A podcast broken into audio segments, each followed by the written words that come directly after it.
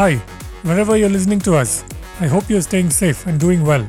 I'm Hari Arakali, and this is today's Tech Briefing. India ranked 8th at the annual Climate Change Performance Index, jumping two positions since last year, Carbon Copy reports. India is among the high performing countries in the index, preceded by Denmark, Sweden, Chile, and Morocco, while the first three positions for very high performance remained empty, according to the report. Released by Germanwatch, New Climate Institute, and Climate Action Network, the Climate Change Performance Index 2023 evaluated and compared the climate protection performance of 59 countries and of the European Union, which together are responsible for more than 90% of global greenhouse gas emissions. The CCPI assessed countries' performance in four categories greenhouse gas emissions, renewable energy, energy use, and climate policy. India earned a high rating in the greenhouse gas emissions and energy use categories, and a medium one for climate policy and renewable energy. The index said that the country is on track to meet its 2030 emissions targets, compatible with a well below 2 degrees centigrade scenario However, the renewable energy pathway is not on track for the 2030 target. Meta Platforms is appointing Sandhya Devanathan as the Vice President of Meta India. Devanathan will focus on bringing the organization's business and revenue priorities together and supporting the long term growth of Meta's business in India, the company said in a post yesterday.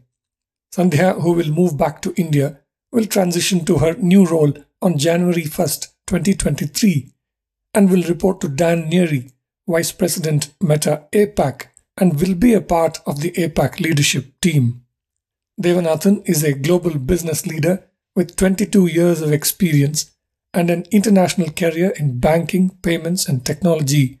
She joined Meta in 2016 and helped build its Singapore and Vietnam businesses and teams as well as the e-commerce initiatives in Southeast Asia. In 2020, she moved to lead gaming for APAC, one of Meta's largest global verticals. She also brings a passion for developing women leaders in business and is the executive sponsor for Women at APAC at Meta, as well as the global lead for Play Forward, a global Meta initiative to improve diversity representation in the gaming industry. She also serves on the global board of Pepper Financial Services. The traditional PC market in India, including desktops, notebooks, and workstations, declined by 11.7% year over year in Q3 of 2022, which is the July to September period, after eight consecutive quarters of growth despite strong shipments of 3.9 million units, according to new data from the International Data Corporation's worldwide quarterly personal computing device tracker. All segments declined except the government, which grew by 91.5% year over year as government orders materialized, leading to strong growth for the third consecutive quarter. While the desktop and workstation categories grew by 23.4% and 17.6% year over year, respectively, the notebook category declined by 19.5%. The demand for notebooks has softened across segments, forcing vendors to clear inventory.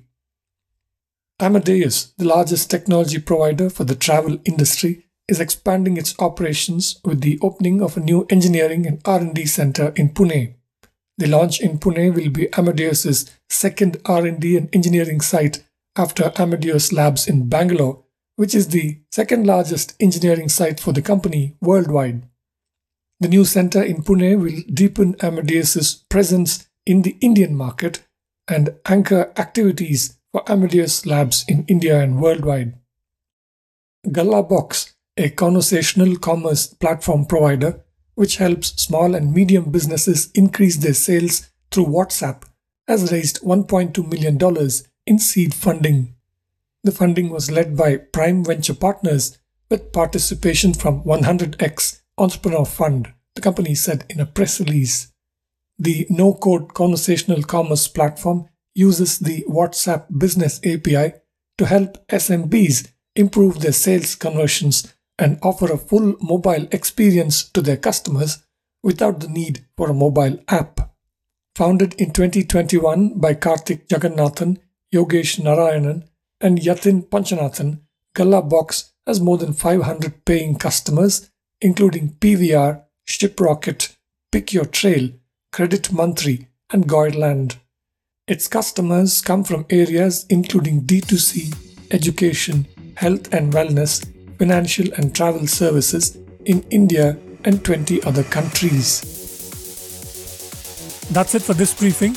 You can find all our podcasts at ForbesIndia.com and on your favorite podcast apps. I'm Hari Arakali. Thank you for listening.